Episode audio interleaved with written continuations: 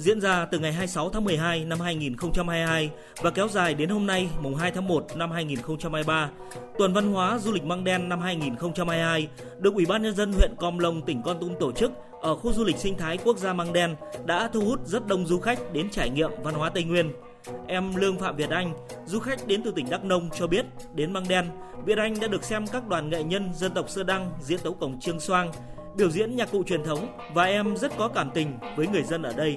Cảm nhận của em lạ lẫm cũng có mà quen thuộc cũng có tại vì à, nhà em à, di chuyển vào à, Tây Nguyên sinh sống á thì em cũng trở thành một con người của Tây Nguyên. Em cảm thấy là rất là cảm xúc, rất là yêu con người ở đây. Mọi người ở đây rất là hào phóng, nhiệt tình. Trong nhiều hoạt động được tổ chức tại khu du lịch sinh thái quốc gia Mang Đen dịp nghỉ lễ năm mới 2023, cuốn hút du khách nhất là không gian văn hóa Thiên đường Tây Nguyên. Tại đây, ngay dưới rừng thông có 5 nhà rông truyền thống của người Sơ Đăng, nhánh Mơ Nâm và Ca Rong được phục dựng. Cùng với đó là hàng trăm hiện vật gắn liền với đời sống sinh hoạt của người dân được trưng bày rất nghệ thuật. Em Nguyễn Ngọc Thủy Trang, sinh viên năm 2, Đại học FPT, cơ sở thành phố Hồ Chí Minh cho biết.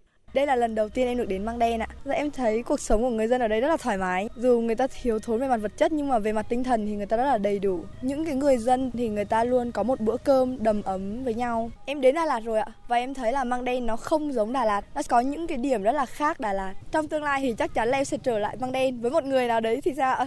Ông Đặng Đình Toán, trưởng phòng văn hóa và thông tin huyện Com Long cho biết, để thu hút người dân cũng như du khách đến trải nghiệm văn hóa Tây Nguyên tại khu du lịch sinh thái quốc gia Mang Đen dịp nghỉ lễ năm mới 2023, huyện Com Long đã có sự đầu tư bài bản, cùng với đó còn phối hợp với nhà thiết kế Minh Hạnh và nhà sưu tầm cổ vật Tây Nguyên Đặng Minh Tâm thiết kế trưng bày một không gian văn hóa Tây Nguyên thu nhỏ tại Mang Đen.